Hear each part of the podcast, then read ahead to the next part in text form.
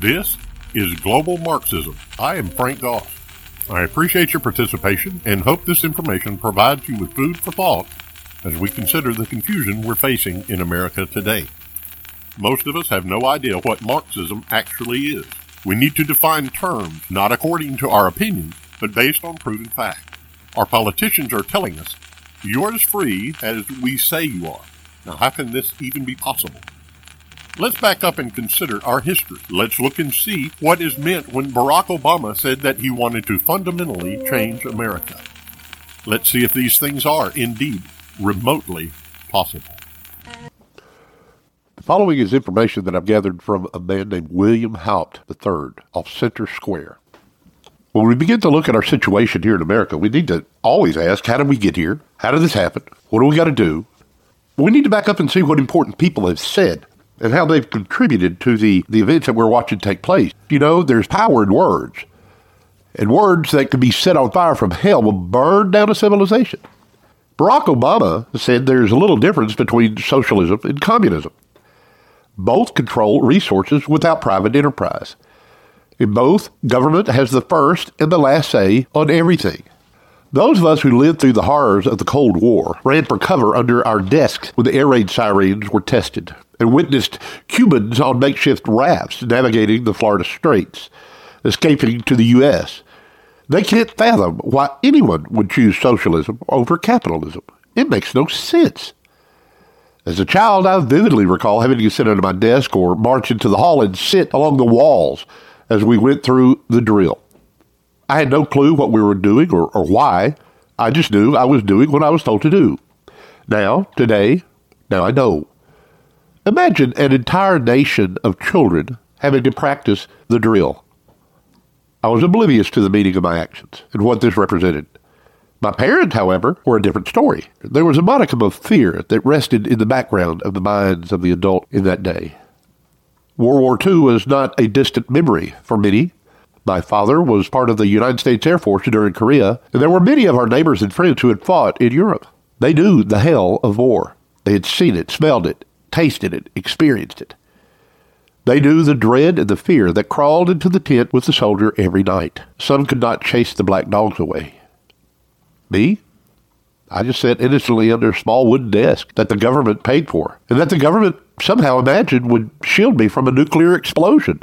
Also, I was convinced that I could fly like Superman if I had a towel big enough pinned around my neck.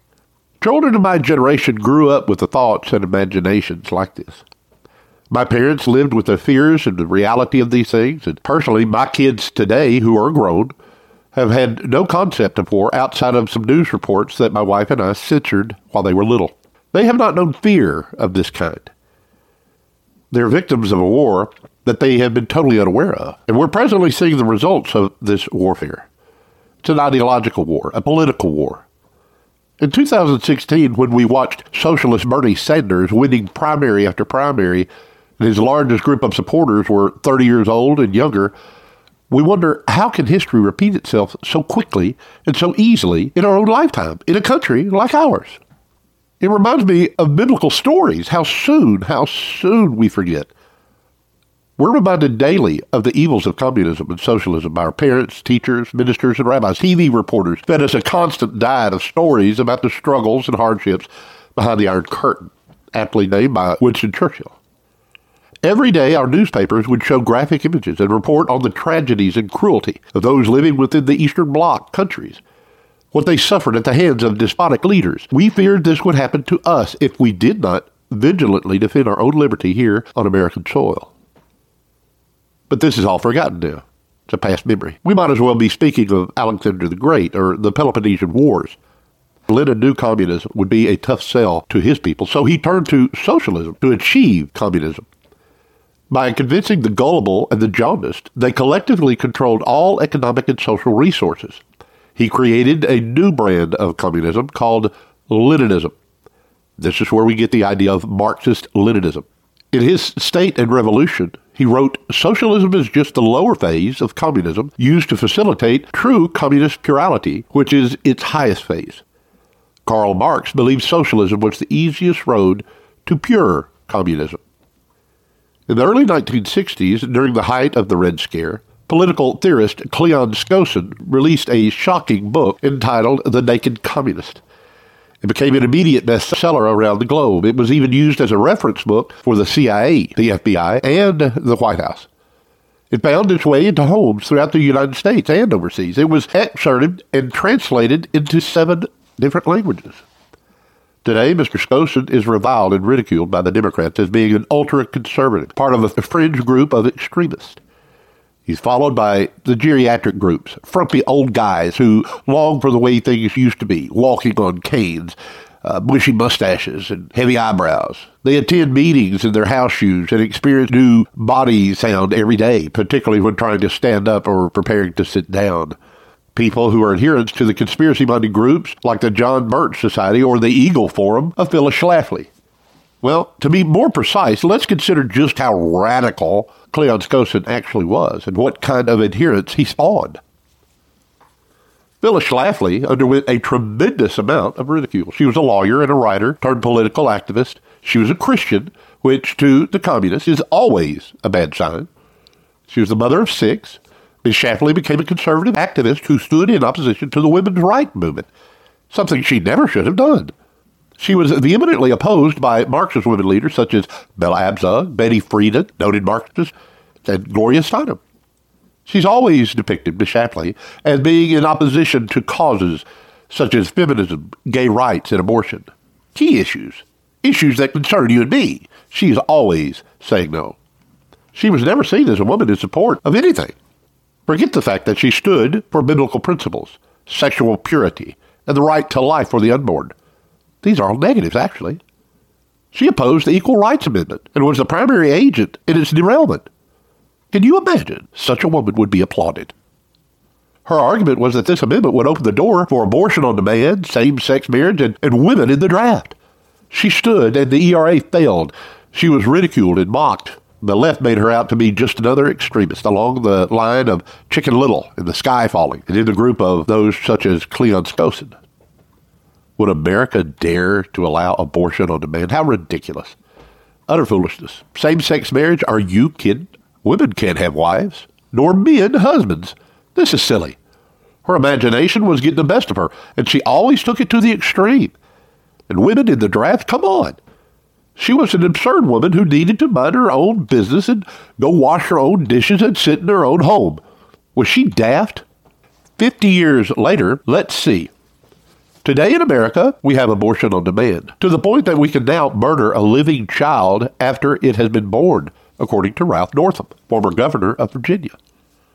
Our Supreme Court has let all Americans know that the homosexual unions are now permissible. A woman can have a wife, and a man can have a husband. These are all put forth in the Constitution. Read it for yourself. As for women being called on to serve, yeah, yeah. But oh, Phyllis Schlafly, she was a radical. Uh, she was more like a prophet of old.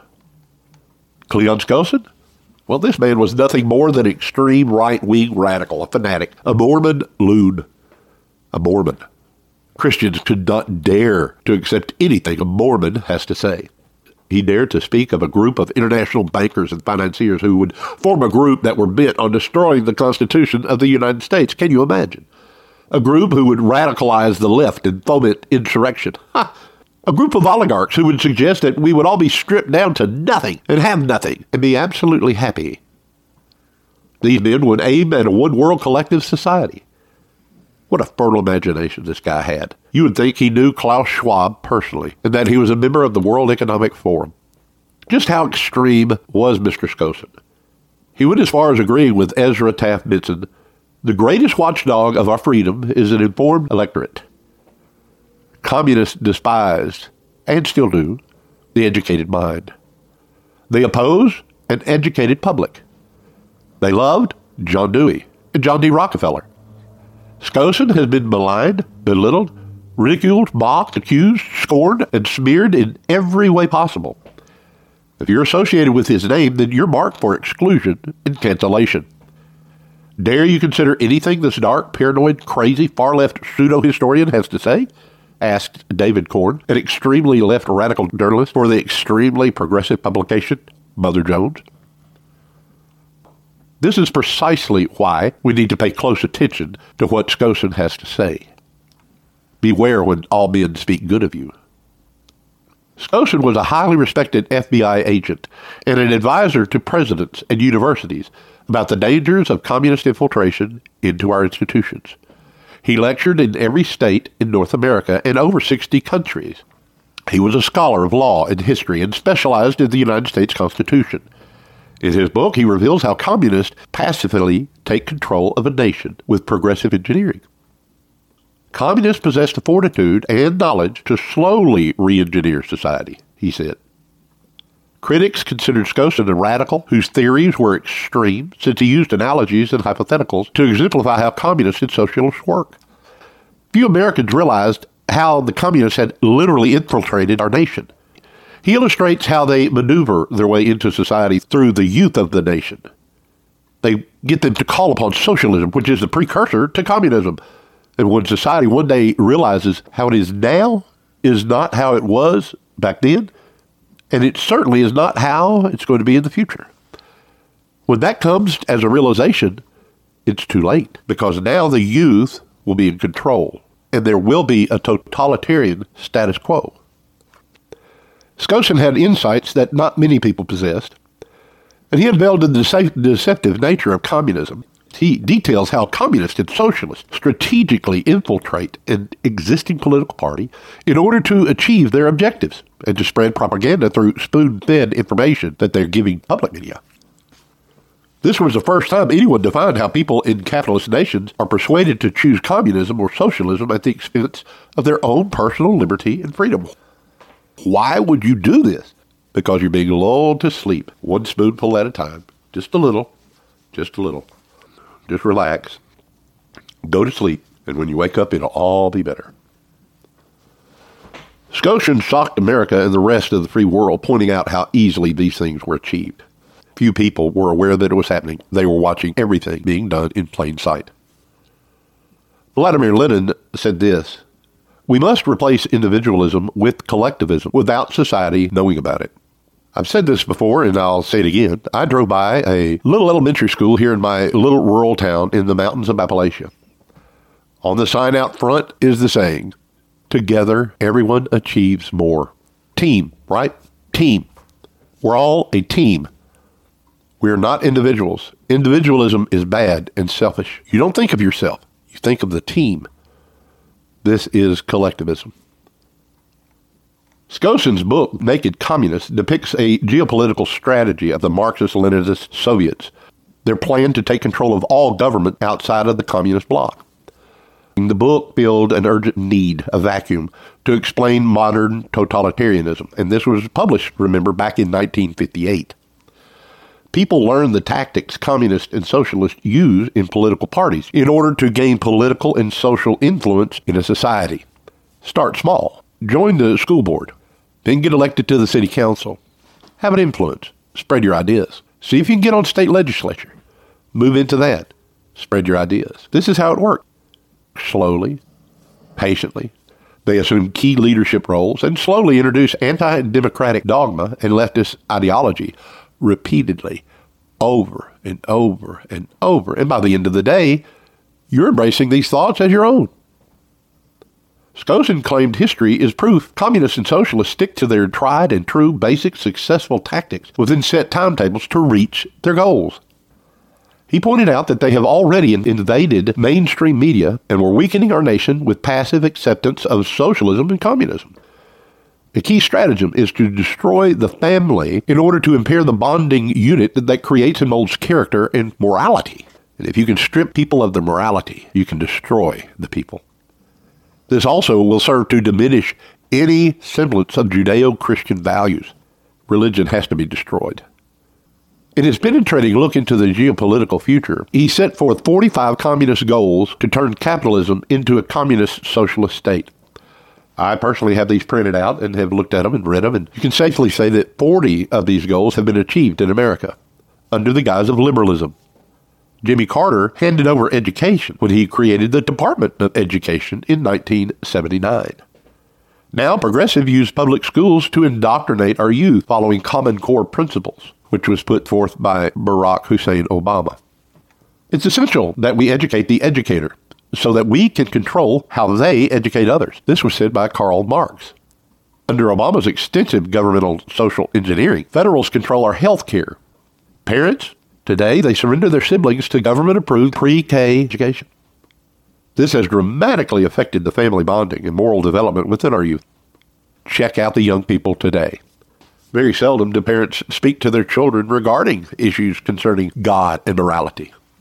As a result of this, fewer young Americans attend family church. And this is growing smaller and smaller and smaller. It's happening today. The church is in a free fall. Cleon Skousen wrote, A communist's most vital tool is the media. Socialists invaded our newsrooms during the Cold War in order to spread acceptance of communism. And they've moved public opinion greatly since then. We're seeing things that we never would have imagined to be true. They skew the news on elections to elect radical leftists and excoriate conservatives, anybody that holds up right from wrong. They pre-sold Barack Obama to the American public, and they facilitated his re-engineering of our socio-economic architecture. The media has done everything in their power to destroy the successful presidency of Donald J. Trump. Trump had done things in, during his presidency that no other president had done in recent history. And yet all this came to naught. It meant nothing. Why?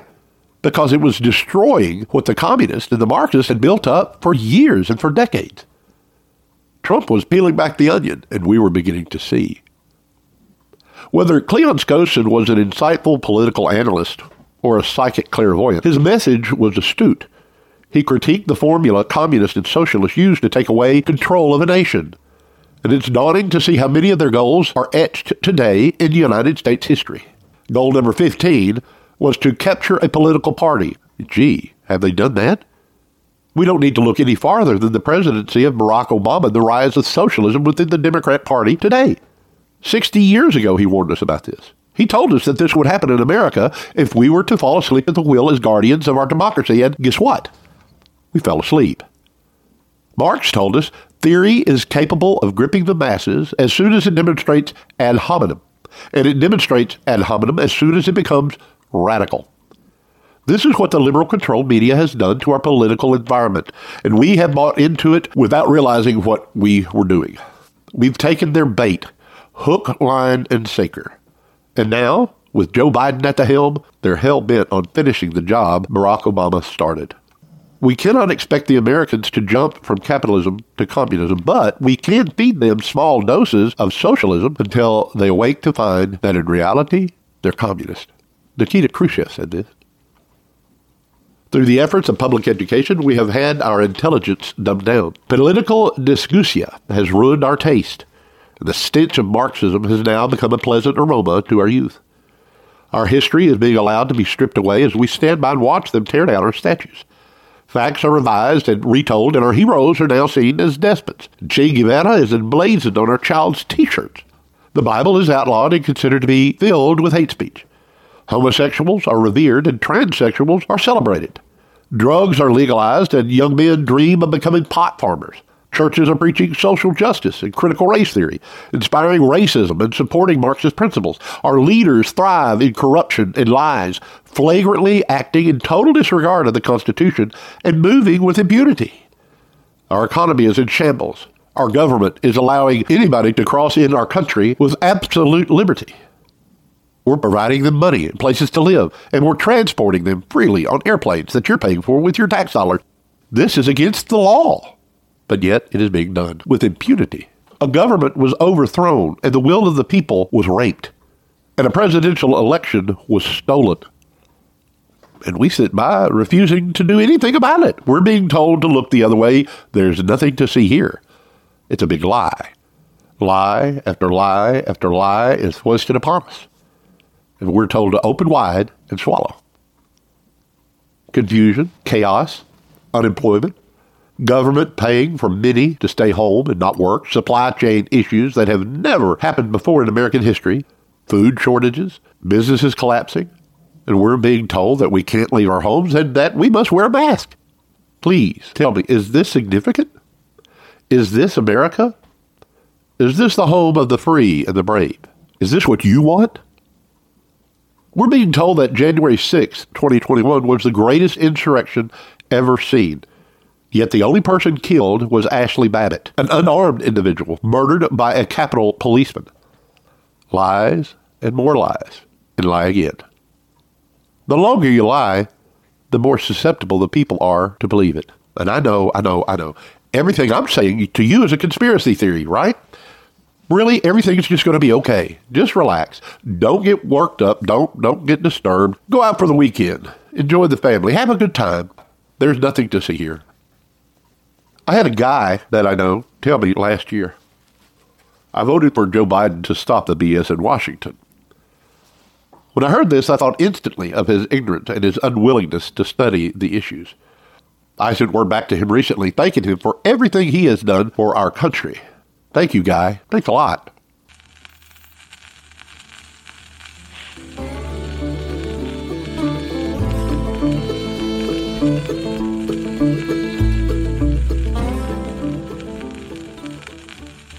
Goss with Vintage Broadcasting. We do appreciate your participation in listening to our broadcast. We hope that it benefits you in some way and that you'll continue listening in the days to come.